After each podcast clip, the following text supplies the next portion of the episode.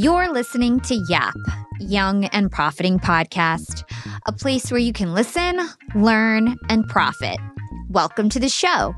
I'm your host, Hala Taha, and on Young and Profiting Podcast, we investigate a new topic each week and interview some of the brightest minds in the world.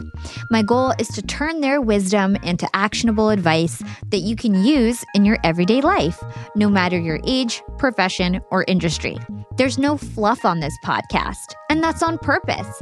I'm here to uncover value from my guests by doing the proper research and asking the right questions. If you're new to the show, we've chatted with the likes of ex FBI agents, real estate moguls, self made billionaires, CEOs, and best selling authors. Our subject matter ranges from enhancing productivity, how to gain influence, the art of entrepreneurship, and more. If you're smart and like to continually improve yourself, hit the subscribe button because you'll love it here at Young and Profiting Podcast. Have you ever had to negotiate your salary? The price of a home, or something as simple as where to grab dinner with your partner? Whether you realize it or not, we enter into negotiations, big and small, every single day. Our ability to navigate these negotiations is often the deciding factor in us getting what we want or not getting what we want. Just the thought of entering into a negotiation with someone can be really uncomfortable or even intimidating. We picture ourselves stuck in a win lose scenario that ends with us getting what we want or not getting what we want. And even when we do get what we want, it often feels like it comes at the expense of what others want. My guests today, the legendary Chris Voss and Alex Carter, have a very different view of negotiation. And so I'm really excited to be sharing this special episode with you all. This conversation was truly a game changer for me, and I know it will be for you as well. Chris Voss and Alex Carter have spent decades studying human behavior. Chris as an FBI hostage negotiator, and Alex as a negotiation trainer for the United Nations. In this episode, Chris and Alex reframe negotiation as a skill we can use to achieve the best possible outcome for all parties involved. The best part? This skill can be learned. And in today's episode, Chris and Alex share their best practices for becoming a master negotiator. This is a highlight episode from a 90 minute Clubhouse Live I did with Alex and Chris a couple months back. So if you love this content here, be sure to check out that live episode as well, the uncut version. And I've also had Alex and Chris both on my podcast individually, and we'll include all of those links in the show notes. All right, without further ado, enjoy this episode with legendary negotiators Chris Voss and Alex Carter. Some people say that negotiation is about winning and losing, and some people say it's not about winning and losing, it's about compromise. So I'd love to understand from you guys what do you think? Are there winners and losers when it comes to negotiation? Why don't we start off with Chris and then go to Alex?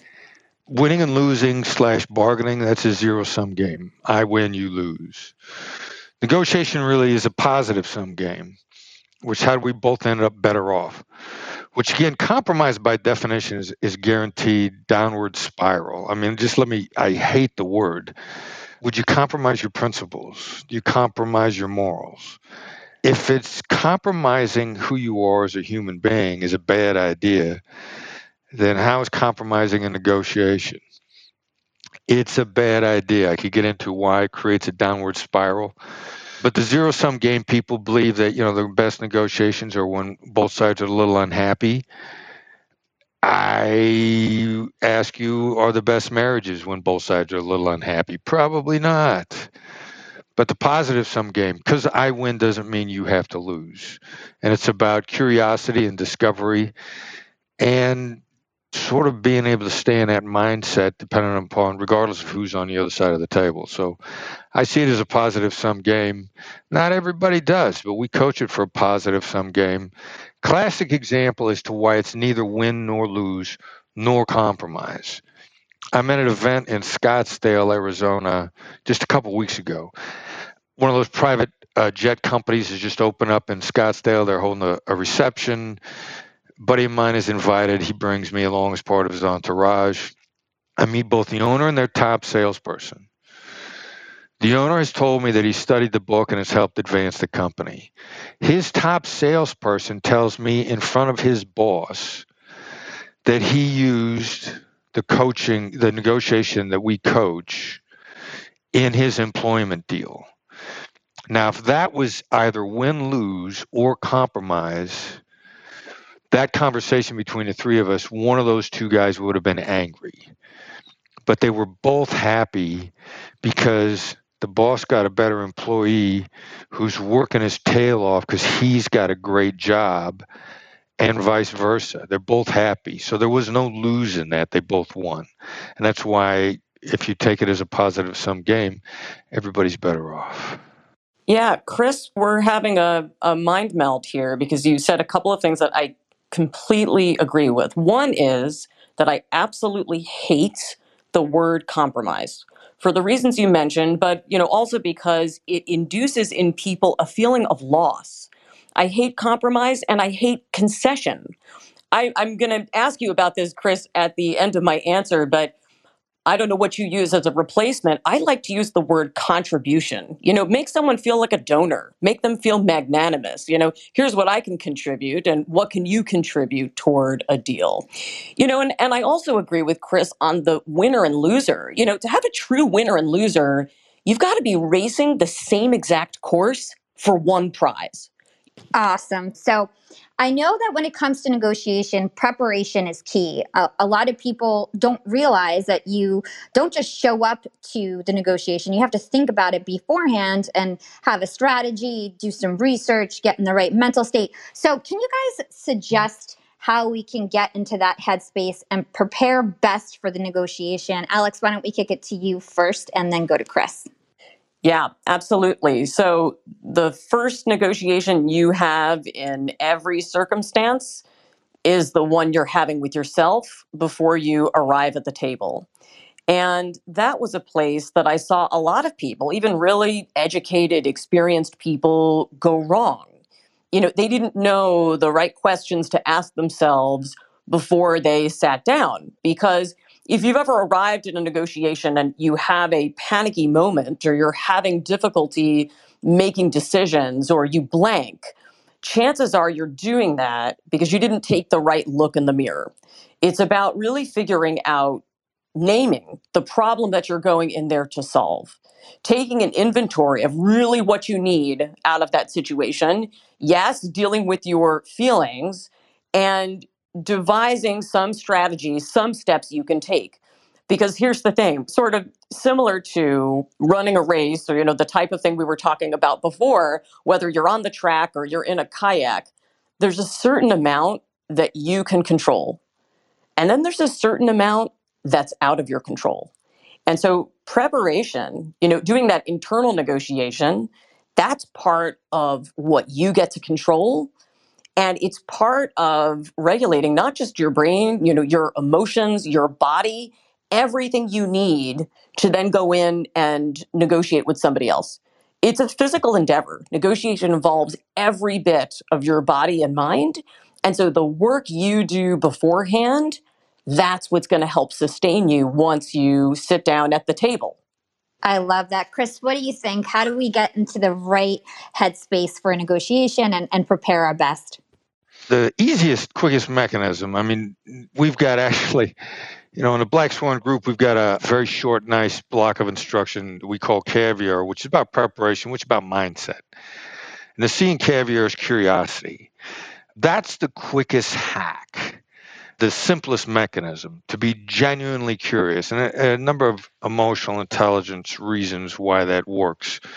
First of which is you can't be in a negative frame of mind when you're genuinely curious. It's impossible to be angry. It's possible to be upset. Being really actually curious about where the other side's coming from walls you off from some negative emotions to start out with. And it's not emotions that are bad for decision making, it's negative emotions. So, how do you get into and keep yourself in a positive state of mind? A lot of the same things that you do to do maintenance on your life because we're wired to be negative. Our survival, our, our limbic system, our wiring in our head, survival mode is largely negative. That's what kept, kept the cavemen alive. Success mode is positive, but it's not our natural wiring. So if you're doing regular mental hygiene to keep yourself in a positive frame of mind, which everyone should do, works very similar for you in negotiations.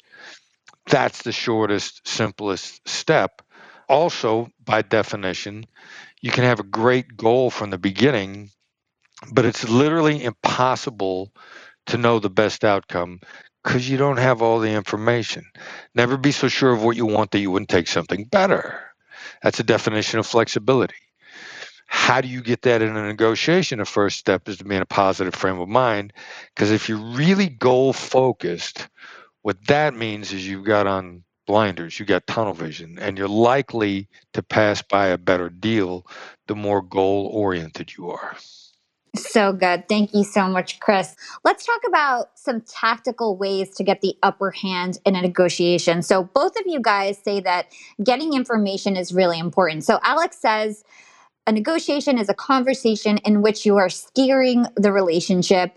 Chris says it's an act of discovery where you you are trying to learn as much as possible. But both of you, I think, both agree that it's all about collecting information and, and, knowing both perspectives and information is bas- basically power in a negotiation. So what are some practical tips when it comes to discovery? So either steering the conversation or collecting information what are your top tips? Let's go to alex and then chris. Great question hala. So i think my number one tip could be summed up as don't rush I think so many people fear negotiation or they have anxiety around it that they're basically looking to get in and get out as quickly as possible. And that means for many people is going in and kind of vomiting up what they need, their positions, etc., which maybe they think gives them the upper hand, but just reveals them to be not only anxious, but also totally incurious. And I love what Chris says about curiosity. Curiosity is going to make or break your deal. And so if you go in and you're focused on yourself and getting out of there as quickly as possible, I would even say, if you're focused, I'm going to quibble with your question a little bit, Hala. If you're focused on getting in and getting the upper hand, and the other person sees that you're trying to get the upper hand, that action is going to be met with an equal and opposite reaction. So the way I approach it is it's a process, right? And, and the reason I talk about negotiation is just one of any number of conversations where you're steering a relationship is because, you know, here's the thing most people think about the performance review they think of the immediate lead up to when they negotiate a deal. A lot of people call me for private coaching right around that particular juncture. But it's not just the money conversations or the resource conversations, it's every conversation. And if you've been steering really, really well, which means you're doing a lot of listening, you are asking fantastic questions, you are summarizing after the other person speaks. So you're showing to them that you are listening. In other words, you're spending a lot of time up front in that process of being curious and getting information. And that information is what you need to steer it really comes down to the basics. I every time I see a negotiation course and I see people teaching like decision trees for, you know, how to how to, you know, make super complicated decisions on the back end, I just want to say you're never going to get there if you don't master the fundamentals of great listening, great questions, summarizing, and silence those tools are going to get you so, so far. And then you'll have time for all the decision trees you want in the world. But the advanced negotiators, if you want to use that word, quote unquote, advanced, are just the people who bring an advanced level of awareness to the stuff that seems basic. Love that. So, Chris, I'd love to hear from you. What are your top tips to get information in a negotiation? Yeah, very much along the lines of what Alex was was just talking about. I mean, the other side is dying to talk, just dying. Let them go first. Hear them out. As you know, as a hostage negotiator, we used to have the phrase, "What's it going to take to get the bad guys out?" He's going to tell you, but not directly. which meant you got to get them talking. You got to interact lightly with them to let them know that you're interacting. I mean, no matter who is on the other side of the table, they are dying to tell you what they want and what led them to what they want. And that's solid data. And they're going to love that you listen. So, as Alex was talking about listening, I mean, attentively listening, actually listening versus waiting for your turn to talk. That builds rapport. That helps them feel bonded to you. That helps build trust in the interaction. It increases the chances that they're going to tell you the stuff they're hiding because they're horrified to tell you because they feel like you would gain leverage, power, any of those, you know, binary negotiation terms that people are so afraid of. But you can't make a better deal unless you hear them out. So, yeah, getting them talking in a way that they don't feel judged, counterattacked, or any of the other things that diminish rapport, getting them talking is, is a real key to uh, to coming up with a great deal. And now a quick break from our sponsors. Young and Profiters, they may call me the podcast princess, but I'm also the LinkedIn queen.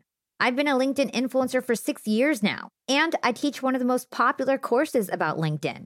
And I love to teach sales on LinkedIn because when it comes to B2B sales, LinkedIn has got that on lock. LinkedIn is where all the decision makers are hanging out. There are 180 million senior level decision makers on LinkedIn and 10 million C suite decision makers. These people are on LinkedIn and they're in the mode to buy. They're using LinkedIn for their buying journey to research vendors or sales reps that they might work with, to look up how to solve their problems, to learn from industry thought leaders. They are in the mode to buy, whereas on other platforms, they're in the mode to be entertained. You want to get them in the right mindset. You want to cut through the noise with LinkedIn ads. In fact, 79% of B2B marketers rate LinkedIn as their top channel for paid media. And LinkedIn has the best targeting because they've got all these different inputs. People are putting their resume basically up on there. And so there's so many keywords that they can use to target the right decision makers so they can hear about how you solve their problems.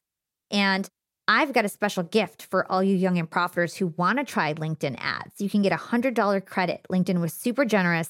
If you want to make B2B marketing everything it can be and get a $100 credit on your next campaign, go to linkedin.com slash YAP, Y-A-P. Again, if you want to claim your credit, go to linkedin.com slash YAP. Terms and conditions apply. Young and profiters, we are all making money. But is your money hustling for you? Meaning, are you investing? Putting your savings in the bank is just doing you a total disservice. You got to beat inflation. I've been investing heavily for years. I've got an E Trade account, I've got a Robinhood account, and it used to be such a pain to manage all of my accounts. I'd hop from platform to platform. I'd always forget my fidelity password and then I have to reset my password. I knew that needed to change because I need to keep track of all my stuff. Everything got better once I started using Yahoo Finance, the sponsor of today's episode. You can securely link up all of your investment accounts in Yahoo Finance for one unified view of your wealth. They've got stock analyst ratings, they have independent research. I can customize charts and choose what metrics I want to display for all my stocks so I can make the best decisions. I can even dig into financial statements and balance sheets of the companies that I'm curious about. Whether you're a seasoned investor or looking for that extra guidance, Yahoo Finance gives you all the tools and data you need in one place. For comprehensive financial news and analysis, visit the brand behind every great investor, yahoofinance.com, the number one financial destination, yahoofinance.com. That's yahoofinance.com. So I'm going to dig into some individual strategies that both of you guys use to get more information and to get some more actionable tips because everybody that listens to Young and Profiting podcast, we love actionable advice. And so, Alex, you have the words, the phrase, tell me, and you use this to get more information from my understanding. So, I'd love to understand why are the words tell me so powerful and how can we use that? Yeah, tell me is what I call the world's most open question because it allows the other person to tell you whatever they want about any topic they choose. You know, so often in life we think we're asking an open question and and we really aren't. You know, I'm amazed. I, I run an exercise at a at a number of, you know, different top flight organizations and I ask people to get some information about something totally mundane. You know, I've just taken a family vacation. You'd like to get some info on that. It's remarkable the people questions people ask me. They ask me, "Did you have fun?" The answer to that is yes, you know, or no, or maybe, you know, or they'll ask me, "Where did you go?" And that's a two-word answer. I'd, I'd say Cape Cod. But when you say, "Alex, tell me all about your trip," that's an open license for me. When you sit down with someone, you say, "Tell me about your vacation," or "Tell me your perspective," or you know, "Tell me your view." Right? Sometimes even just tell me. People open up and as Chris was saying before, that's what you want. That person is dying to tell you their story. Each negotiation is about a story. Often it's about multiple stories, which is the reason people got in the room in the first place. Each one of them has a different story. And when you ask someone to tell you, whether it is your 10 year old daughter in the home like mine, whether it's somebody you're closing a deal, whether you are on trying to negotiate to save somebody's life, that to me is the sincere opener that allows that person to really open up and start to show you who they are and what they value. And that's going to be the single biggest difference maker in negotiation. I see Chris clapping over there. I think he agrees. So, Chris, I know that you have a very well known strategy called verbal mirroring. And basically, you use this to summarize, like, Alex was mentioning before what the person was saying and get more information. So, can you teach us about mirroring? And if there's another tip that maybe I didn't mention that you want to share, that'd be great as well. So, if you want to be a black swan, if you want to learn the black swan method, one of the really cool techniques that we borrowed from hostage negotiation was something we call mirroring. Now, black swan's mirror is it's not that body language thing, you know, where if you put your right hand to your chin, I put my right hand to my chin. It's not, that's not the black swan mirror. Black swan mirror is repeating the last one to three ish words of what somebody's just said. And when you get that skill down, then yeah, you can move it around and pick out a specific one to three words that you want to have them expand on. And it's really easy. It's so mechanistic, if you will. Some people don't like it because it seems too simple. It's a great skill for when you're caught off guard. Like if somebody just, what they've just said just kind of blows your mind. And the first time I really got a, a big difference in a mirror was negotiating a bank robbery with hostages in Brooklyn. Guys on the other side of the table, principal bank robber. I didn't realize that at the time was exhibiting all the characteristics of like a great CEO negotiator. He was so controlled that when he first got on the phone with the PD's negotiator that was first up, I was second up. He literally told the PD negotiator that he was calmer than the, the police department negotiator was. So, how did mirroring help me with this guy? We get his name, which he's not given to us because he realizes it's hard to establish rapport with someone who doesn't give their name. We figure out who he is. We find out his van is outside. We get a voice ID on him from a neighbor. They put me on the phone and they want me to brace this guy that we know who he is as quickly as I can. And I'm going to do it kind of gently. So I start, I say, hey, look, you know, we got we got a van out here. We've uh, we've found the owners of every one of them except one van. And he said, "Well, we only have one van." I go, "You only have one van?" He goes, "No, we have more than one vehicle." And I mirrored again. I said, "You got more than one vehicle?" And he said, "You chased my driver away." I mirrored again. I chased your driver away. Now understand, I'm confused by everything he's saying to me at the moment. And each time I mirrored him, he loses a little more control. And then finally, when he says, We chase your driver away, his getaway driver had gotten away. We had no idea there was a third accomplice there. And that spontaneous admission led to the conviction of the driver. What's the point? This mirror tool that you can use when you're completely off guard is likely to keep the other side talking. And if a controlled bank robber, control freak negotiator is going to make spontaneous admissions, it'll work in all negotiations. And then the cool thing that I love about mirrors is maybe because it's so simple, we find, you know, the people that we coach, the high IQ and high EQ people love mirrors, love them. And maybe it's because they're so simple as to why they love those. Now, I'm I'm neither high IQ nor high EQ, so it, to me, it's one more tool. But the really people that really like concise, simple ways to steer conversations love mirrors. And for those of you guys who are still confused in terms of like how to use a mirror, let's give an example. Why don't Alex and Chris, why don't you guys give an example of mirroring together? Give an example together? Yeah, like Alex maybe say something and then Chris can mirror that so that everybody gets an example of how it works. All right, ladies and gentlemen, I just mirrored Hala. Oh, And she went on to give me a much fuller explanation of what she was looking for. That's what a mirror looks like. That was perfect. And I totally fell for it. So that was great.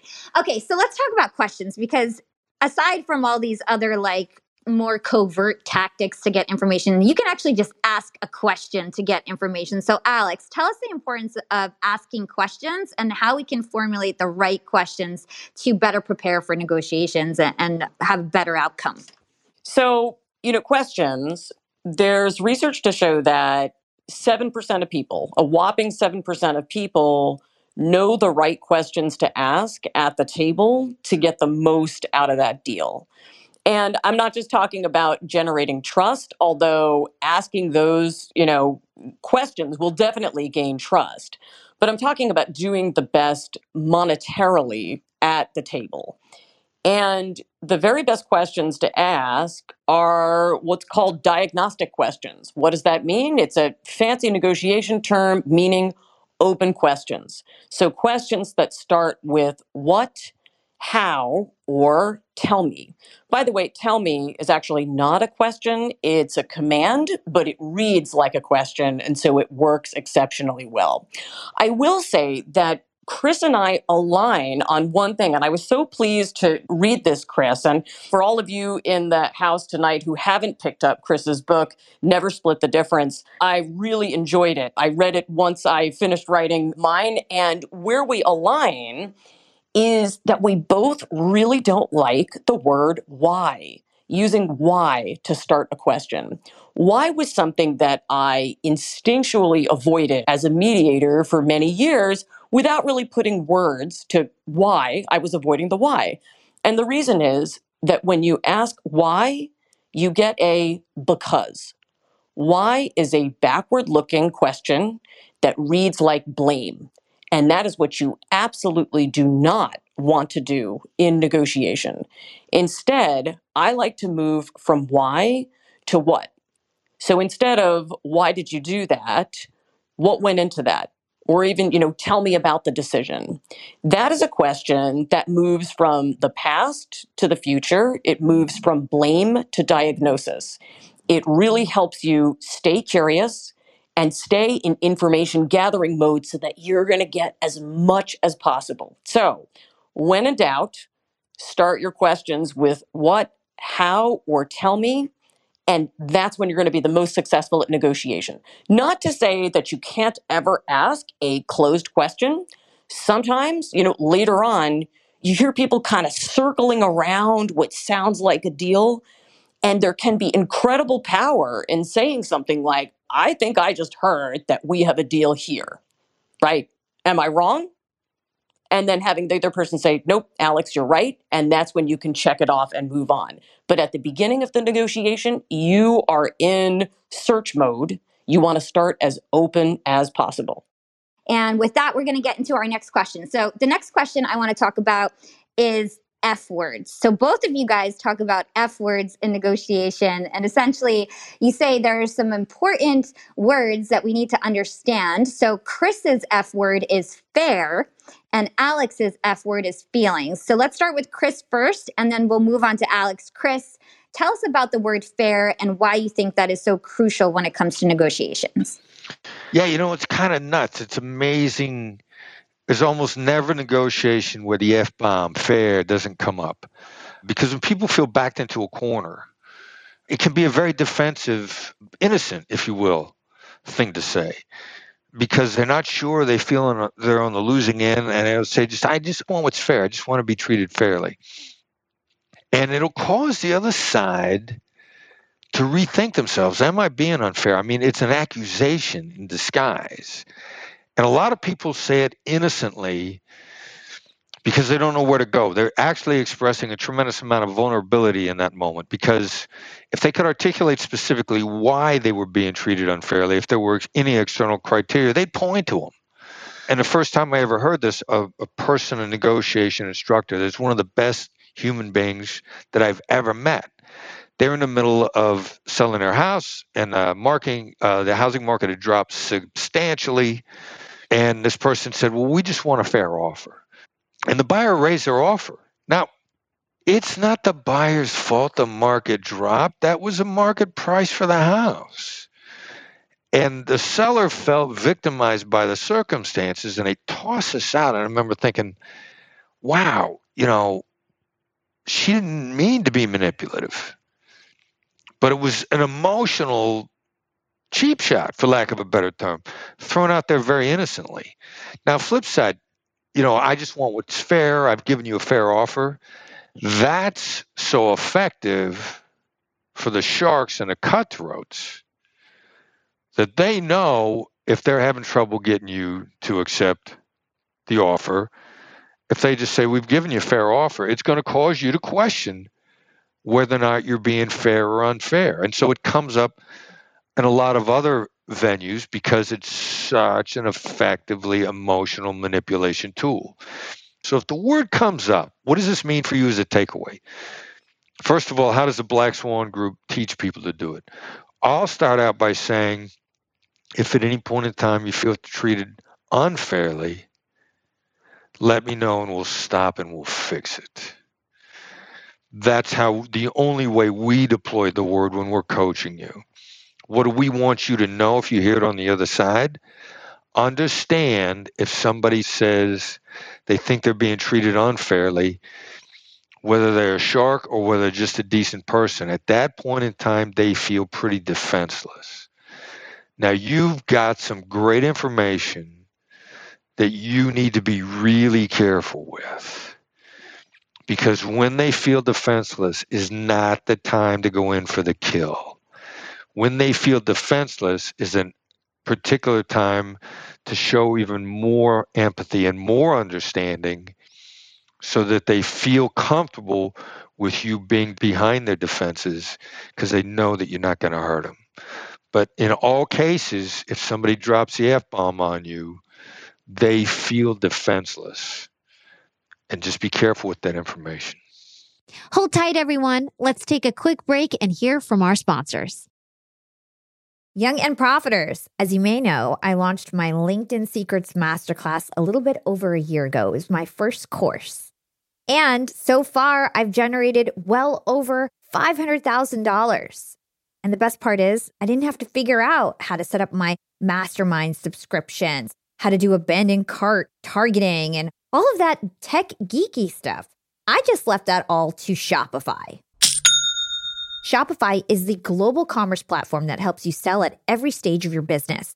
And if you're in that I need to sell more with less stage, Shopify Magic is your AI superpowered sidekick ready to whip up captivating content that converts. And it doesn't matter if you're selling digital products or vegan cosmetics. Shopify helps you sell anything anywhere from their all in one e commerce platform to their in person POS system. Stop those online window shoppers in their tracks and turn them into loyal customers with the internet's best converting checkout. I'm talking 36% better on average compared to the other options out there. It's no wonder Shopify powers 10% of all e commerce in the US, including huge global brands like Allbirds and Thrive Cosmetics. It took me a day to set up my Shopify store. I set up chat, took two minutes, and I was done. One month from thinking of the idea to implementation, a year later, I've made half a million dollars on the idea. That's what it takes in 2024 just a good idea. And then utilizing a platform like Shopify that can help you make it a reality. There is no excuse these days. If you've got a good business idea and you think you'll be a good entrepreneur, you don't have to wait any longer. You don't have to be super techy. And you never have to worry about figuring it out on your own. Shopify's award winning help is there to support your success every step of the way. Sign up for a $1 per month trial period at shopify.com slash profiting. That's all lowercase. Go to shopify.com slash profiting now to grow your business no matter what stage you're in.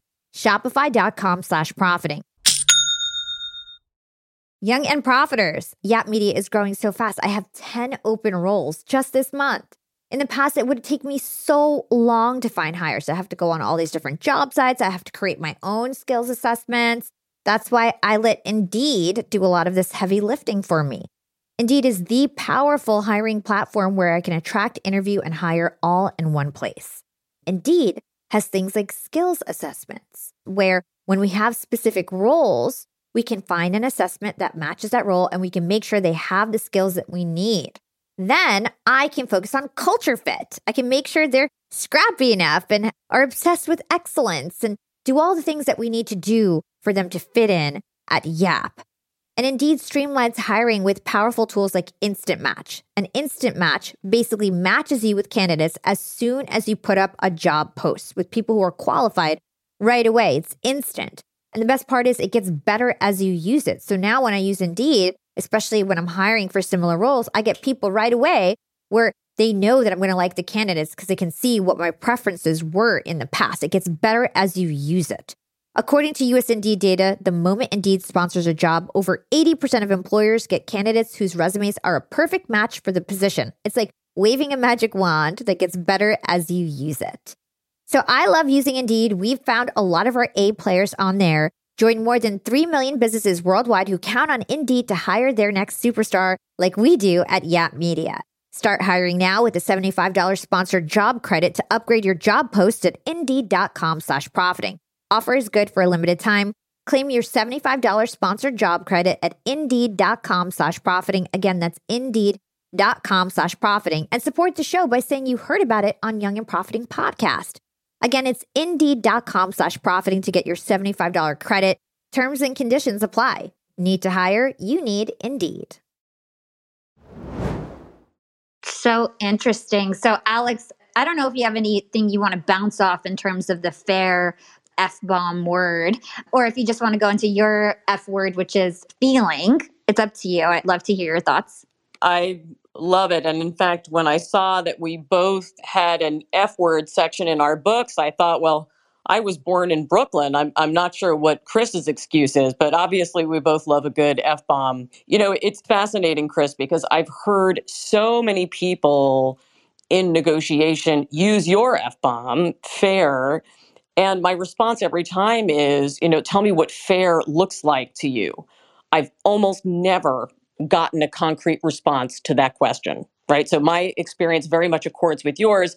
I say that, and the person responds with a dodge. They say, Well, Alex, I just want what's reasonable. And that is basically like a neon sign saying, I'm actually not sure what it is that I think is fair or what I'm looking for in this situation. And what I have to do there, you know, Chris, you talked about this being really difficult to handle. You've got to handle it with care is absolutely right. And if I have a group of people in front of me and one of them has just said, I only want what's fair, and then can't explain himself, as a mediator, I'm very, very conscious of preserving that person's dignity. If I pull his pants down in the front of the room by pointing out that he doesn't know what he wants and he can't define what fair is, that negotiation is over. I failed at my job. And so, what do I have to do? I put people in a caucus room. And the reason I do it is because your F bomb intersects with my F bomb, which is feelings. People think all the time that feelings get in the way of decisions. And the news I have for you is that no, feelings are how we make decisions if you write your feelings down ahead of the negotiation, it does two powerful things. One, it takes some of the sting out of them. There's something about seeing your feelings on paper, you know, and Chris, you mentioned before that people often approach things, you know, fearing the worst, right? It's like our limbic system goes into overdrive and, you know, we're catastrophizing before we even get in the room.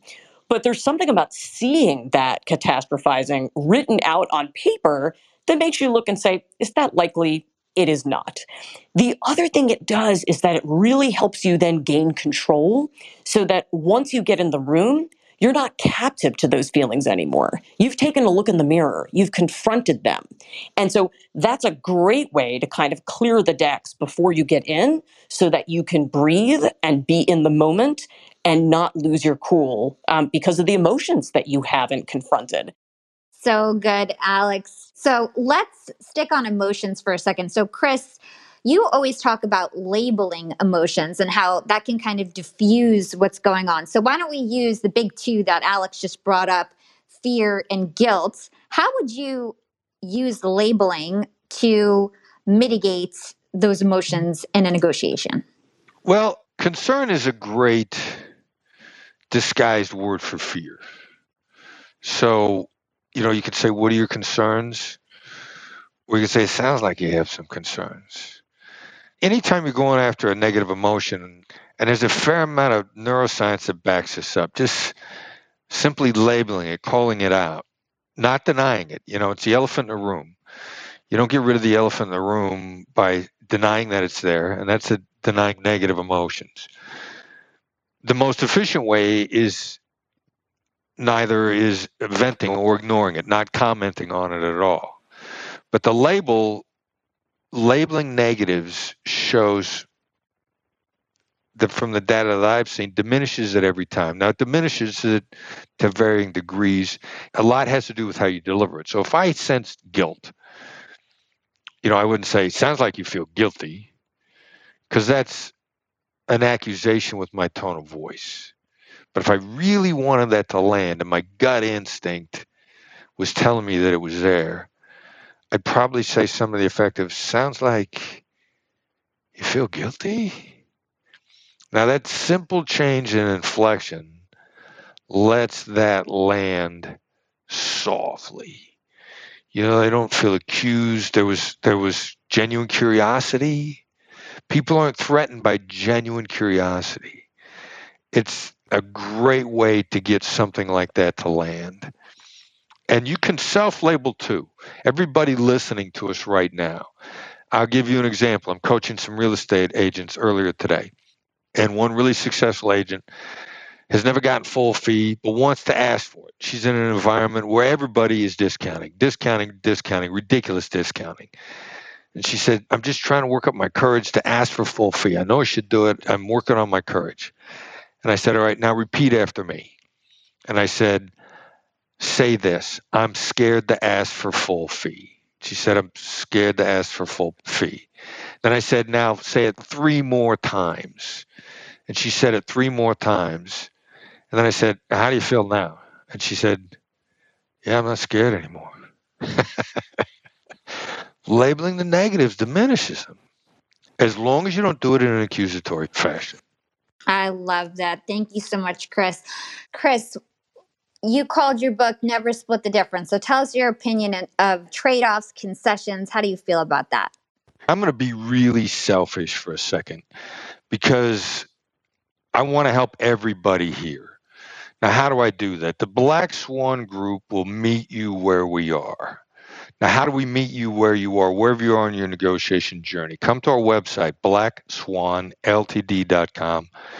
We got free stuff, we got expensive stuff. We got an actionable blog that's free. We will meet you where you are, wherever you you are on your journey. We had a way to help you get better and to make your life better.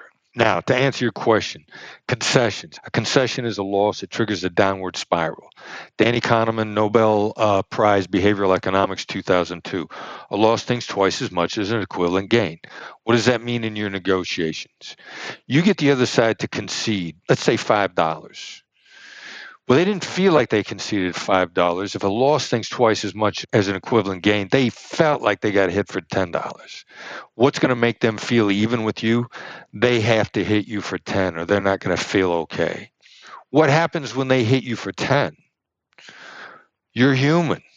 You're not going to feel okay unless you get them back for 20. That's why concession is a downward spiral.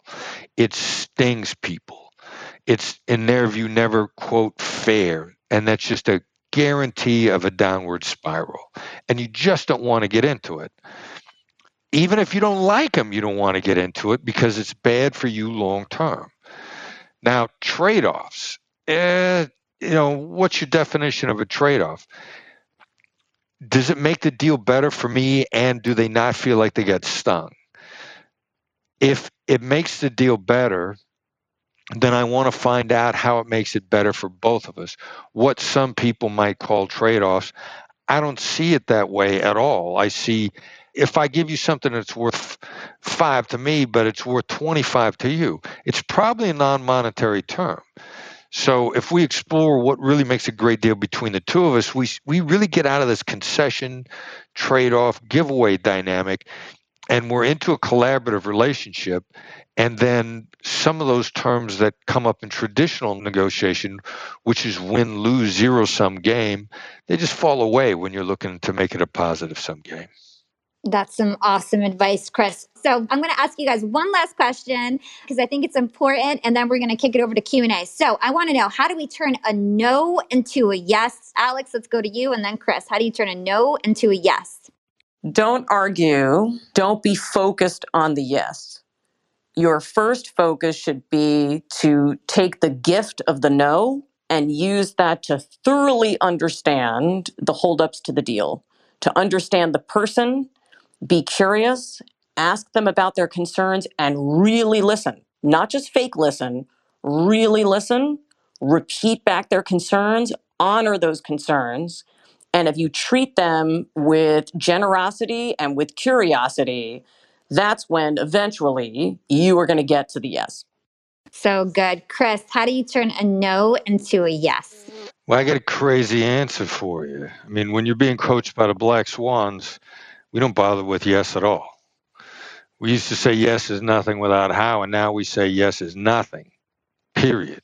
How is everything. So if you get off of yes, because the other problem with yes is it's used to trap so many people there's a bit of a yes battered response in every human being. They've probably been trapped by yes before. So just get out of yes entirely. You're going to find your conversations get real interesting. Oh my goodness. I loved this conversation so, so much. Alex and Chris deliver such great practical advice on how to improve your negotiation skills and really your communication skills more generally as well. I can't wait to get them back on the podcast so we can keep learning from these masters together. Negotiation doesn't have to feel so intimidating. With mentors like Chris and Alex, we can all develop the skill and start getting more yeses in our lives. And if you haven't already, be sure to check out the individual episodes I did with both Chris and Alex. I've actually done two one on one interviews with Chris, and so we have tons of negotiation content for you all to sift through if you want to keep learning about this topic.